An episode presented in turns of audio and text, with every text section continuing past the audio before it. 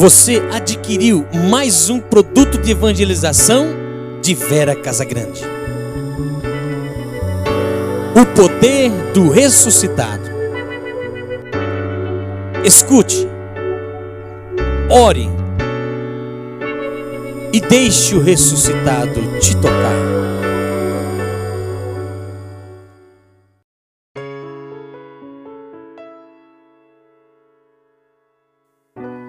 Glória ao Pai, glória ao Filho, glória ao Espírito Santo, como era no princípio, agora e sempre. Amém.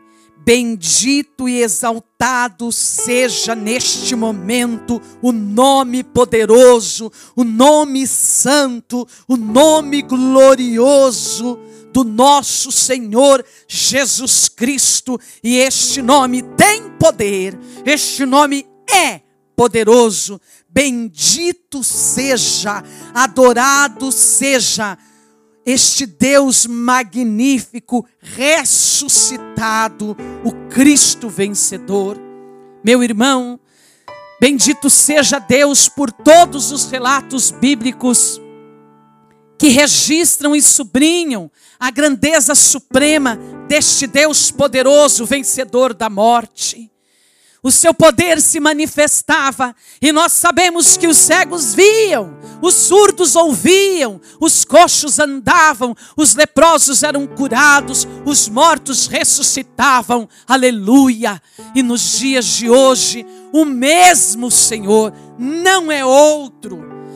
O Cristo vencedor da morte, vitorioso, ressuscitado, vivo, continua operando milagres com o mesmo poder, do mesmo modo com que fizera dois mil anos atrás, como comprova a carta aos Hebreus, no capítulo 13, no versículo 8: Jesus Cristo é sempre o mesmo ontem e por toda a eternidade, aleluia.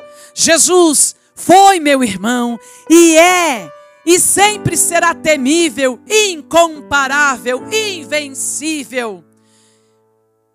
E o profeta Malaquias, no capítulo 3, nos diz, no versículo 6, porque eu sou o Senhor e eu não mudo. Bendito seja, adorado seja este Senhor. Aleluia. Meu irmão, eu sou testemunha da presença do Senhor e da sua ação através daqueles que se colocam à sua disposição. Discípulos que, pela sua disponibilidade, pela disponibilidade de coração e a atenção à palavra do Senhor, fazem-se braço, fazem-se instrumento do seu amor para alcançar tantos enfermos. Temos que ter, meu irmão, minha irmã, misericórdia, em nome do Senhor, em relação à vida do nosso irmão. Jesus mesmo nos diz, no Evangelho de João, no capítulo 8, no versículo 31, se permanecerdes na minha palavra, sereis verdadeiros discípulos. Aleluia. Irmãos, a palavra do Senhor é viva. A palavra do Senhor nos contempla.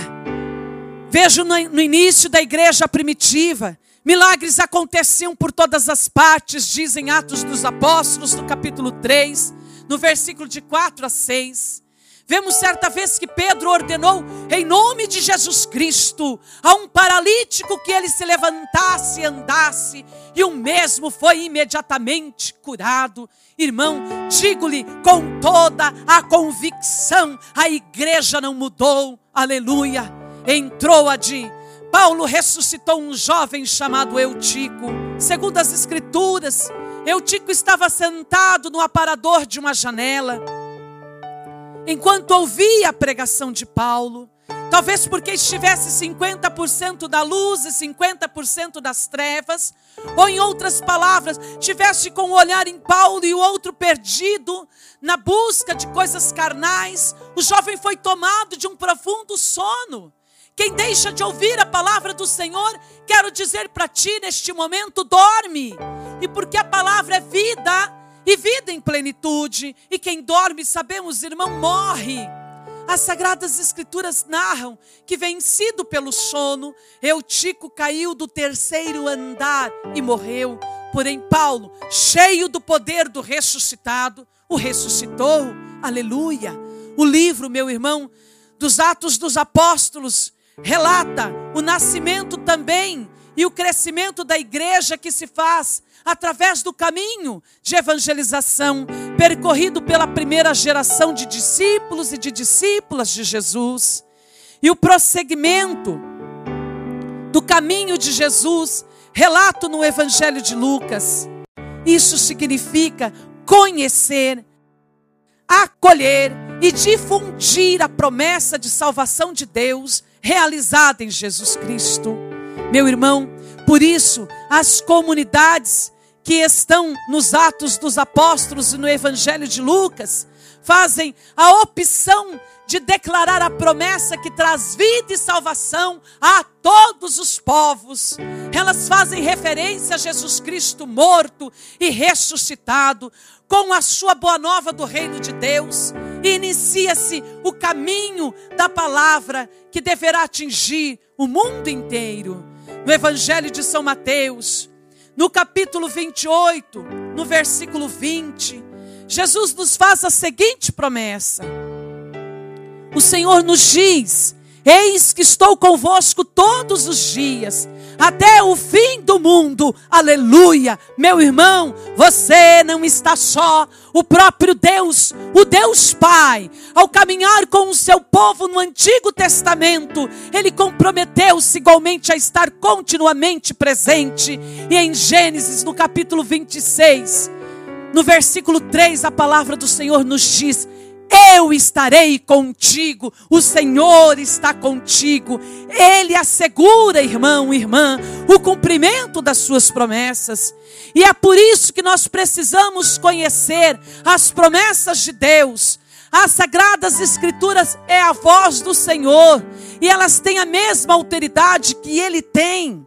Vemos, por exemplo, na Dei Verbum, em que diz, no número 192, nos livros sagrados, com efeito, o Pai que está nos céus vê carinhosamente ao encontro de seus filhos e com eles fala, aleluia. Quando lemos a Bíblia, irmãos, estamos conversando pessoalmente com o Senhor dos Senhores.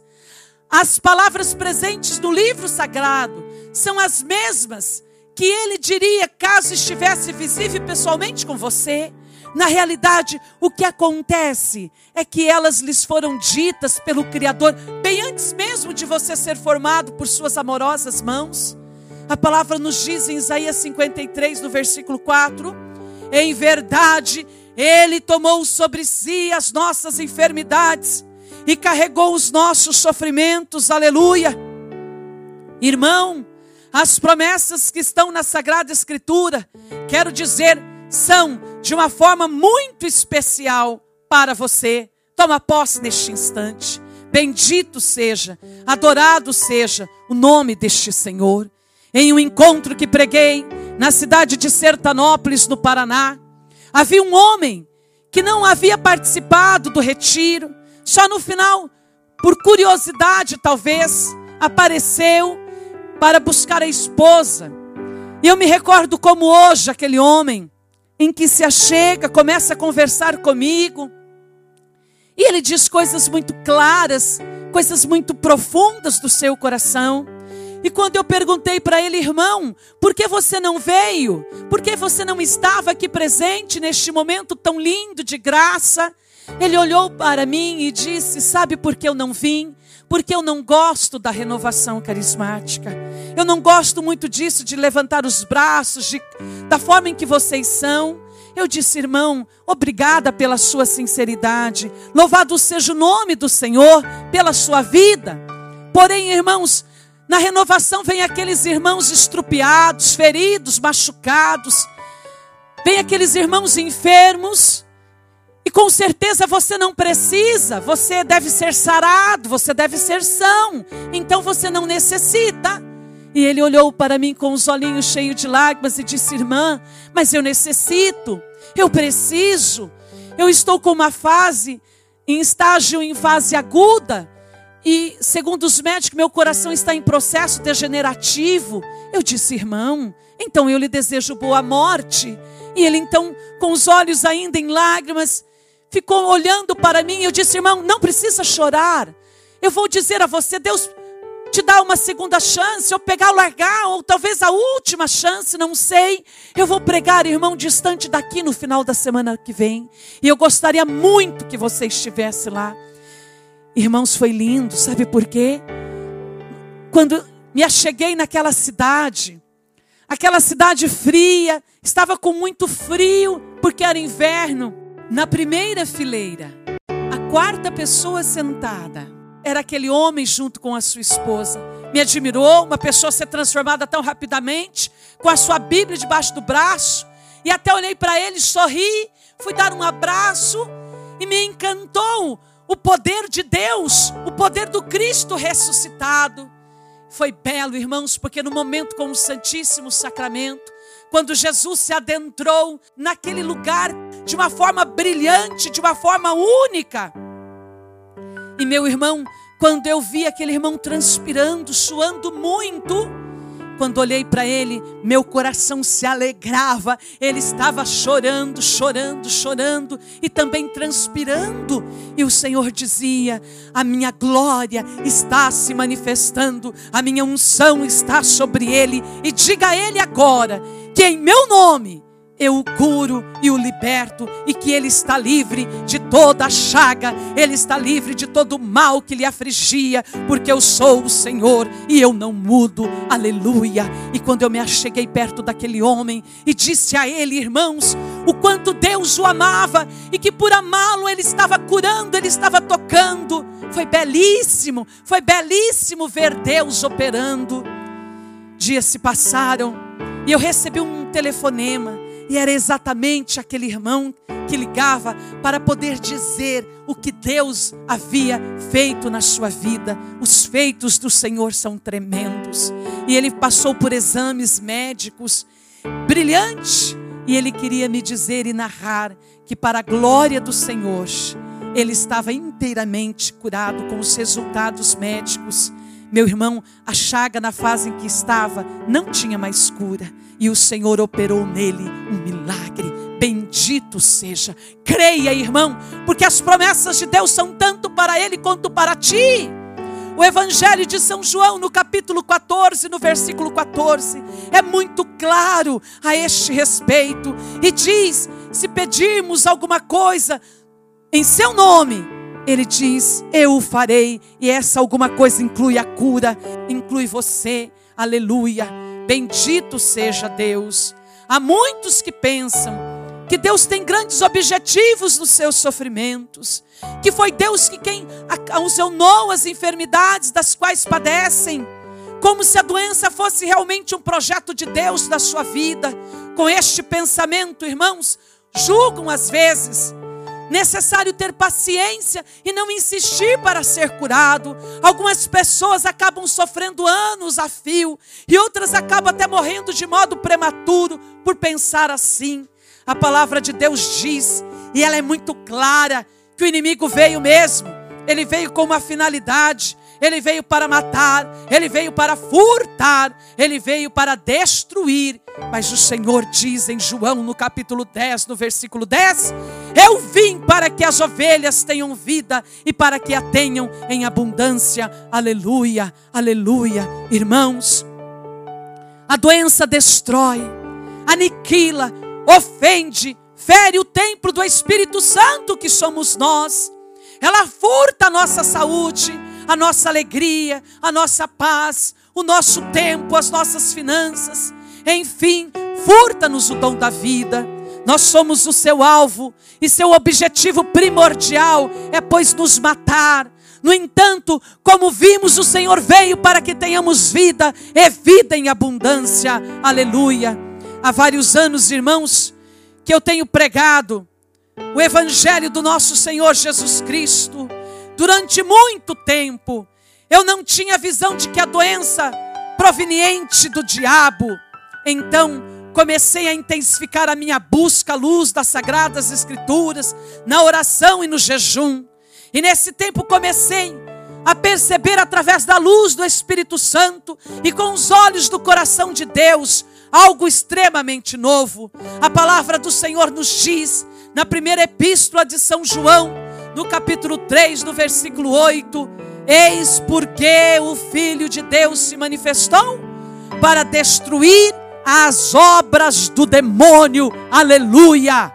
O Senhor, meu irmão, se manifestou para destruir todo o efeito do trabalho ou da ação do demônio. E entre os danos por este inimigo provocado estão as enfermidades. Cristo nos remiu, adquiriu-nos de novo, resgatou-nos, espoliou, pagou o preço por nós na cruz. O preço foi seu sangue derramado, através da qual nos foi dado a vida. Portanto, irmão, o preço já foi pago e nós estamos livres do cativeiro. Bendito seja, adorado seja o nome do Senhor, adorado seja este Deus tremendo, este Deus poderoso e santo. O Catecismo da Igreja Católica, no número 517, nos diz claramente: toda a vida de Cristo é mistério de redenção. A redenção nos vem antes de tudo pelo sangue da cruz, mas este mistério está em ação em toda a vida de Cristo, na sua encarnação, em suas curas e em seus exorcismos, pelos quais levou nossas fraquezas e carregou as nossas doenças, como nos diz em Mateus no capítulo 8, no versículo 17. Isto significa dizer que Cristo assumiu as nossas misérias. Aleluia. No período, irmão, em que esteve em missão, Cristo convidou os discípulos a segui-lo. Vem e segue-me, dizia o Senhor, para que pudéssemos segui-los. Os apóstolos adquiriram uma nova visão da doença e também dos doentes. De acordo com o Evangelho de São Marcos, no capítulo 6, no versículo de 12 a 13, partindo, eles pregavam que todos se arrependessem e expulsaram muitos demônios e curavam muitos enfermos. Aleluia. Não há dúvida, meu irmão, de que o poder do ressuscitado estava sobre os discípulos. Logo após a sua ressurreição, Jesus renovou este envio aos apóstolos e nós estamos aí incluídos.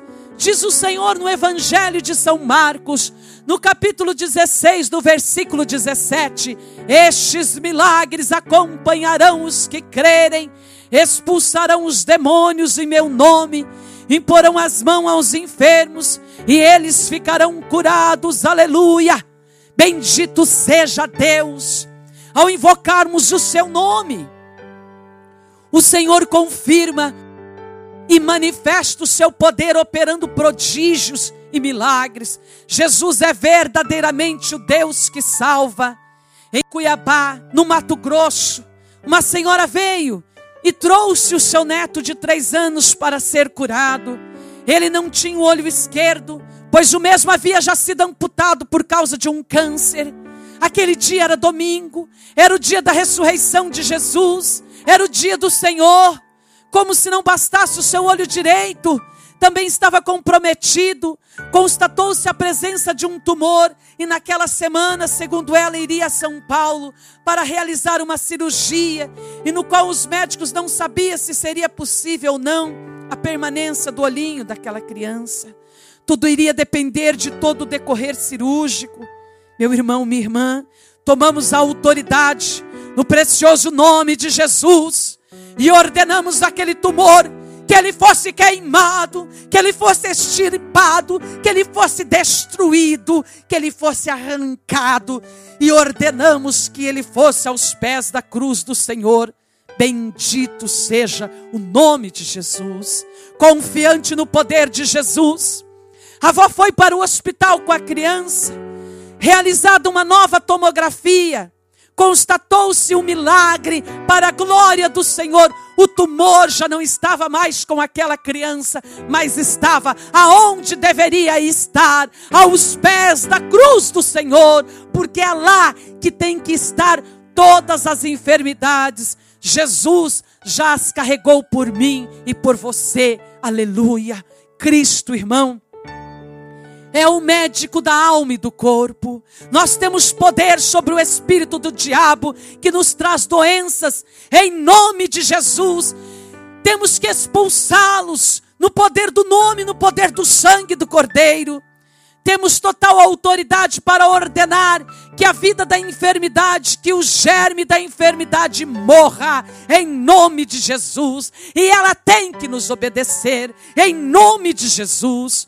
O câncer, por exemplo, tem vida em si. Essa vida só pode ser demoníaca porque ela destrói, porque ela mata. Me recordo, irmãos, certa vez enquanto orávamos pelos enfermos, em um momento poderoso de unção, Jesus quebrava as maldições das enfermidades vinda pela hereditariedade. No momento em que o jugo hereditário estava sendo quebrado, uma família composta pela mãe e seus dois filhos começou a ser liberta da maldição hereditária do câncer que vinha pela genética. Veja como Deus é maravilhoso. A mãe estava com um diagnóstico de câncer na parte cefálica e também nas mamas. Entretanto, os filhos não traziam consigo diagnóstico algum, porém, pelo poder do ressuscitado que estava sobre eles, todos foram totalmente lavados pelo sangue de Jesus e curados pelo poder do Espírito Santo.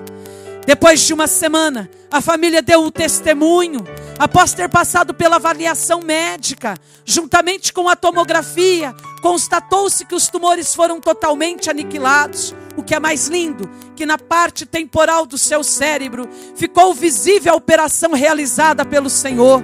A aparência de cirurgia era tão grande que se podia vislumbrar a presença de uma cavidade, a ponto que o médico interrogou, dizendo: O que houve? Não fui eu que te operei.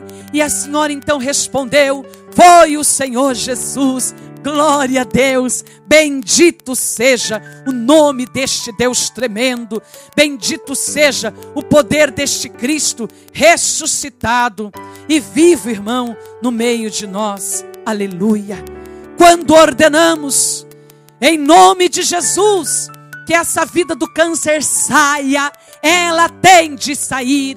Então o câncer morre, desaparece e o doente se restabelece para a glória do Deus vivo. Quando tive o discernimento dessa verdade, o meu ministério de cura transformou-se Aprendi que poderia orar pelos doentes, que eu podia repreender o espírito de enfermidade em nome de Jesus, exatamente como nos ensina as Sagradas Escrituras, como nos ensina o Catecismo da Igreja Católica, no número 1508, que diz: O Espírito dá a algumas pessoas um carisma especial de cura. Aleluia. Em outro encontro, irmão, realizado no meu estado, no estado do Paraná, com o tema: O Senhor está vivo, o Senhor ressuscitou, aleluia. Oramos de uma forma belíssima, repreendendo as enfermidades, que elas saíssem no nome de Jesus, tal como o próprio Cristo havia nos mandado. Neste encontro, o Senhor confirmou a sua palavra e o Deus Pai foi glorificado. Quando Jesus sacramentado se adentrou, havia ali uma garotinha de seis aninhos, deitada em um colchão, carequinha, com um câncer que havia começado na sua mandíbula, depois se espalhou para a parte do tórax e abdominal. A mãe, incendiada pelos testemunhos, pediu ao médico liberasse a sua filhinha, porque em sua cidade haveria um encontro na qual tinha absoluta confiança que o Senhor iria operar o milagre. Quando Jesus se adentrou naquele ambiente, a mãe simplesmente tomou o colchão e colocou bem próximo do altar aonde Jesus iria passar. Ou seja, aonde estaria o rei dos reis, o senhor dos senhores. Quando Jesus se adentrou, irmãos, aquela criança, aquela pequena criança começou a chorar, chorar e gritava, porque ela estava com dor. Confesso a você que eu não sabia o que fazer porque não sou médica. Não entendo nada, não havia ali morfina, não havia nenhum médico, mas ali estava o médico dos médicos, estava o Senhor dos senhores, aleluia. E então, irmãos, nós em lágrimas, quando me aproximei daquela criança, ia pedir ao Senhor a misericórdia e compaixão. Quando toquei nela, me ajoelhei para tocar, porque estava no chão.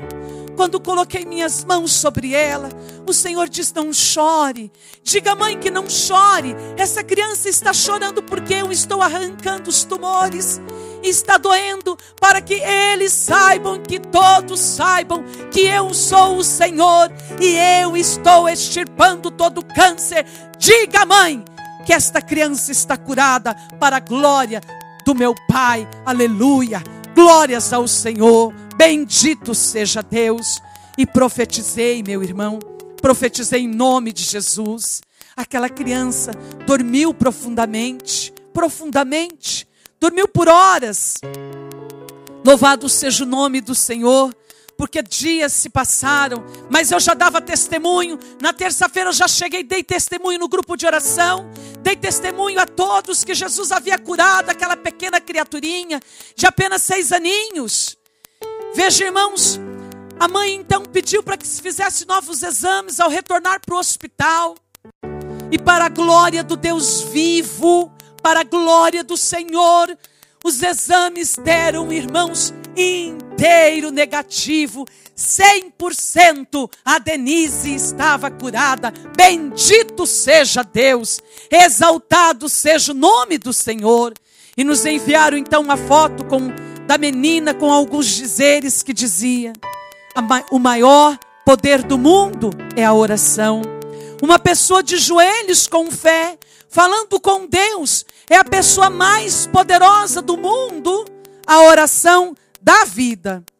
Hoje, tenho visto um grande avivamento em nossa igreja, em nosso grupo de oração que sempre está transbordando de pessoas, porque Cristo tem trabalhado conosco.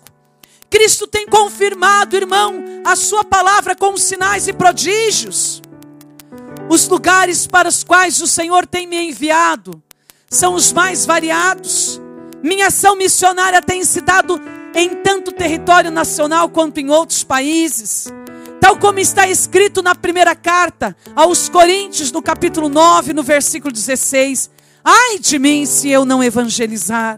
Aleluia.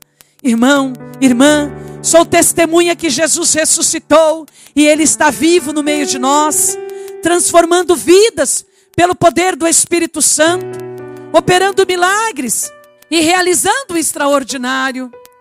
Em uma missão realizada em São Alberto, cidade localizada no Paraguai, tive a grande graça de pregar no primeiro retiro da renovação carismática daquela comunidade. Na paróquia onde o encontro aconteceu, estava para ser inaugurada uma rádio comunitária. Todavia, tamanho era o entusiasmo do pároco que ele resolveu colocar, mesmo em fase experimental, todo encontro no ar através daquela rádio. Veja como nós temos noção, não temos na verdade noção da grandeza de Deus e nem sequer nós damos conta de que Ele alcança o infinito com o seu amor igualmente infinito. Louvado seja Deus por sua grandeza, por sua potência, por sua onisciência, por sua onipresença. Bendito seja, Senhor, porque tu és maravilhoso. Me maravilho, Senhor, com as tuas maravilhas. Na tarde de sábado, irmão, enquanto estávamos diante do Santíssimo Sacramento, em profunda adoração, Entrou uma senhora com passos largos, chorava muito.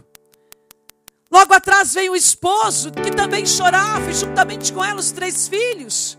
Na verdade, criança é uma bênção. Não sabia nem por que o pai e a mãe choravam, mas eles também choravam. E choravam. E todos chegaram ali, se prostraram diante do Santíssimo Sacramento. Me chamou a atenção. Eu fiquei olhando e fiquei pensando, Senhor, o que é que está acontecendo com toda essa família? E o Senhor dizia no meu coração: diga-lhes que eu os amo, que nunca os abandonei, que tenho escutado suas súplicas e seus lamentos, que quero hoje enxugar-lhes todo pranto, porque hoje entro em sua casa. Eu vim para salvar o que estava perdido. Fui obediente ao Senhor. Diante de tudo aquilo que estava acontecendo, achei belíssimo quando eu disse que o Senhor havia dito Nesta hora as lágrimas tornaram-se ainda mais profundas. Enquanto dávamos sequência à adoração a Jesus no Santíssimo Sacramento, aquela família continuava em prantos. Então a mulher se levantou e ela veio a mim e diz: Eu preciso falar. Eu preciso falar. Jesus esteve em minha casa, dizia ela. Eu moro a 20 quilômetros daqui. E há dias os meus filhos não havia o que comer, só tínhamos mandioca. Passávamos por grandes tribulações, passávamos por momentos difíceis na nossa casa, mas nós orávamos e perguntávamos para Jesus: Jesus, aonde tu estás? Senhor, aonde tu estás que o Senhor não me responde? Hoje pela manhã, disse ela, quando nós nos levantamos, foi lindo porque eu procurava na rádio e procurei diversos para ouvir música, porque a única coisa que temos, não temos televisão. Então, irmã, em um momento eu parei, eu ouvi a sua voz, você pregava sobre o perdão, e eu fiquei ouvindo, ouvindo, ouvindo. E aí perdoamos, choramos muito, meu esposo e eu. E na parte da tarde, não perdemos, continuou em sintonia a rádio.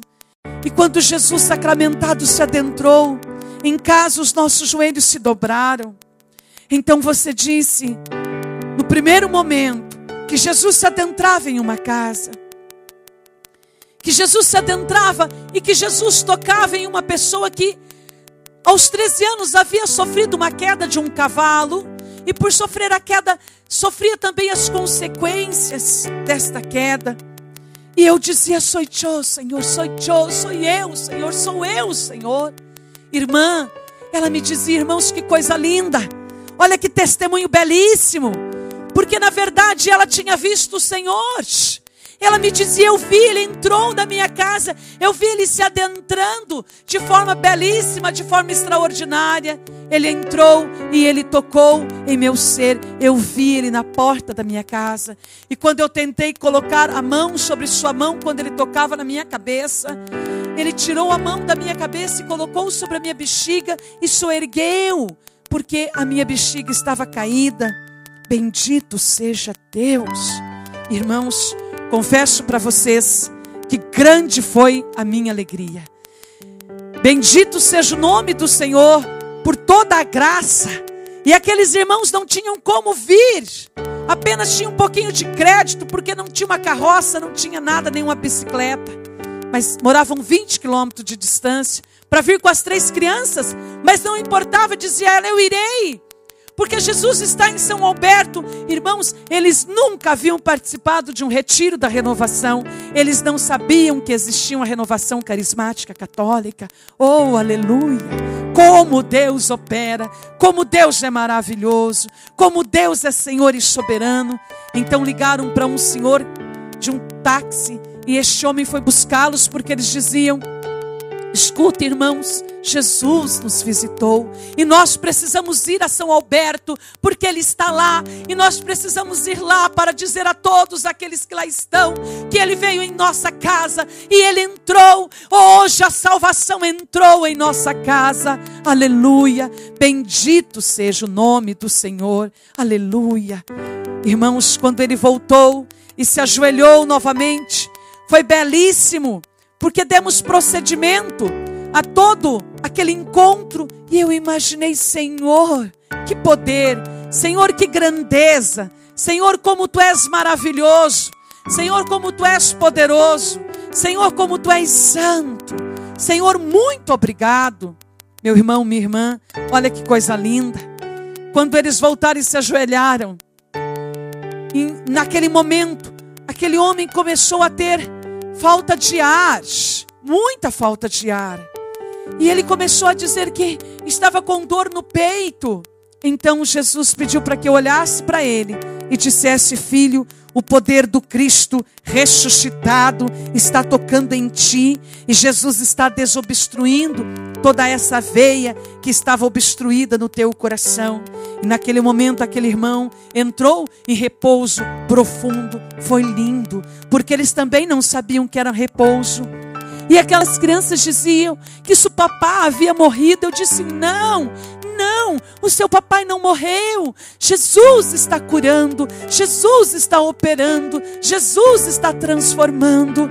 Não, ele dorme agora com o Senhor, para que ele possa se levantar, um pai novo, um pai sarado, um pai curado, para a glória do Senhor, aleluia. E quando aquele pai se levantou, foi lindo, foi poderoso, foi santo, porque ali estava a presença viva do Senhor, meu irmão. E logo que ele se levantou e sentou em lágrimas, toda aquela família que chorava, a criança também começou a chorar ainda mais e dizer que também não estava bem, estava com falta de ar, se sentia asfixiado e começou a soltar secreção.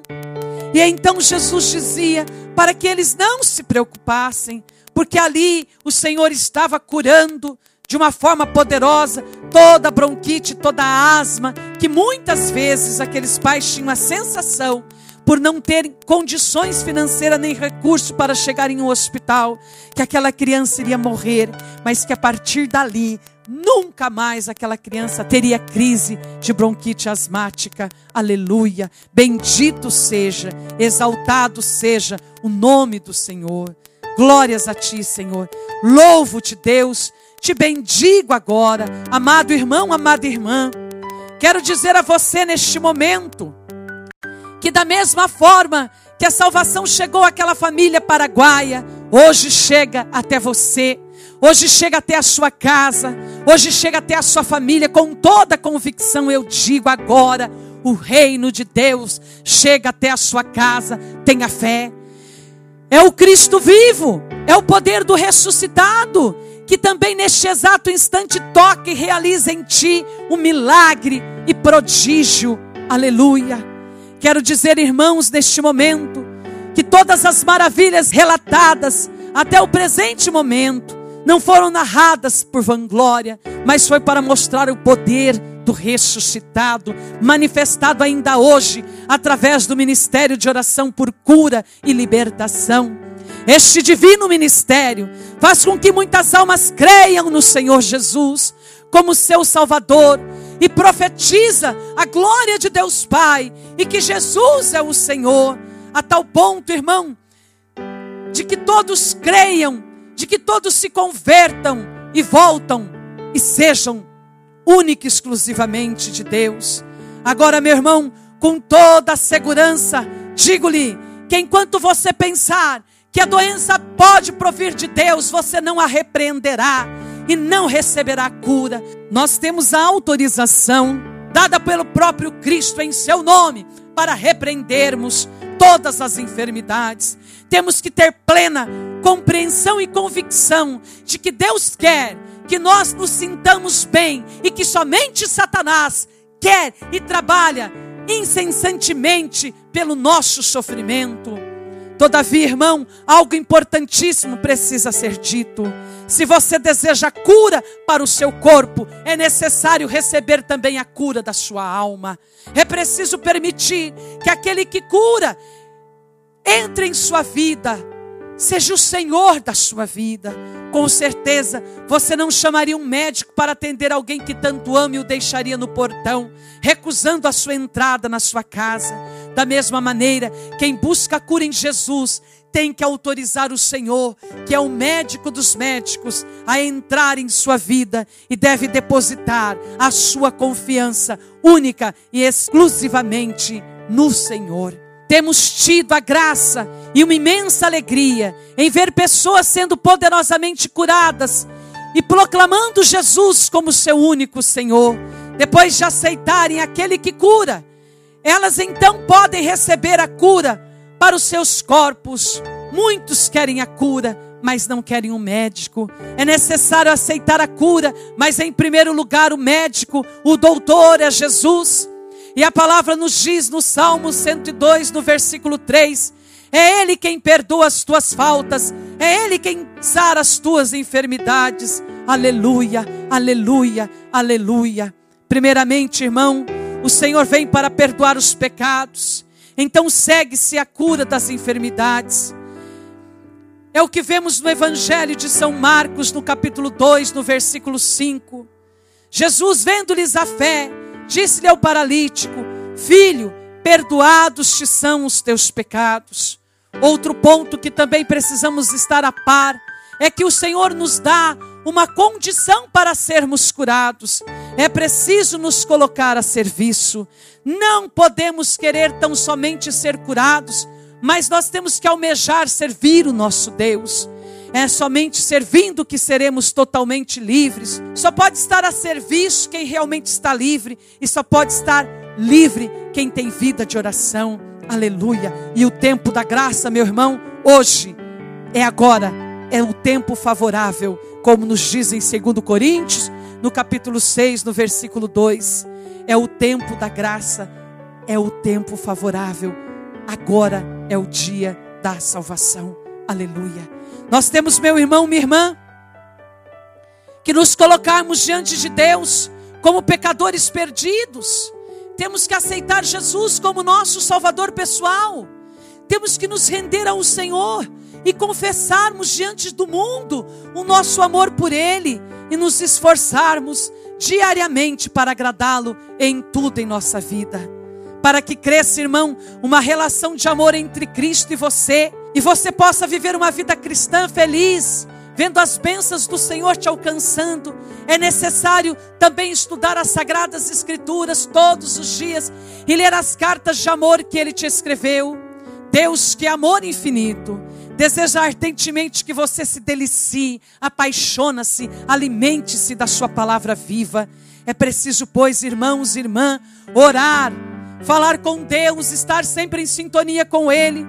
Precisamos agir com o Rei dos Reis da mesma forma como agimos quando estamos enamorados por alguém, estando sempre bem pertinho, falando-se de preferência, de todo momento, contando tudo e em tudo dependendo dos seus favores, da sua presença, enfim, do seu amor. Aleluia, aleluia, aleluia. E neste instante, irmãos, convido você a orar junto. Senhor Jesus, eu creio em Ti, creio que Tu és o Filho de Deus, no qual o Senhor colocou as Suas complacências. Creio na Sua imensa misericórdia. Creio que Tu, Senhor, na cruz, morrestes por amor a mim. E neste momento, então, livremente, quero te aceitar como meu Senhor e Salvador de todos os meus pecados, Salvador dos perigos do inferno e de todo o poder de Satanás. Eu, Senhor, livremente te aceito como Salvador de minha vida, de minha alma, e tudo o que eu quero é agradá-lo. É a tua palavra, Senhor, que me dá esta garantia. Se eu for a ti, de nenhuma maneira tu me lançarás fora. E eu venho a ti hoje de todo o meu coração, como um pecador miserável, inútil e com tão grande culpa, procurando a salvação e confiando somente no seu sangue. Tenho certeza de que tu, Senhor, não me rejeitarás. Creio que tu me perdoas. Por isso, eu invoco o seu preciosíssimo sangue. Lava-me, Senhor, de todas as minhas impurezas e de todos os meus pecados. Louvado seja o teu santo e o teu poderoso e glorioso nome. Aleluia.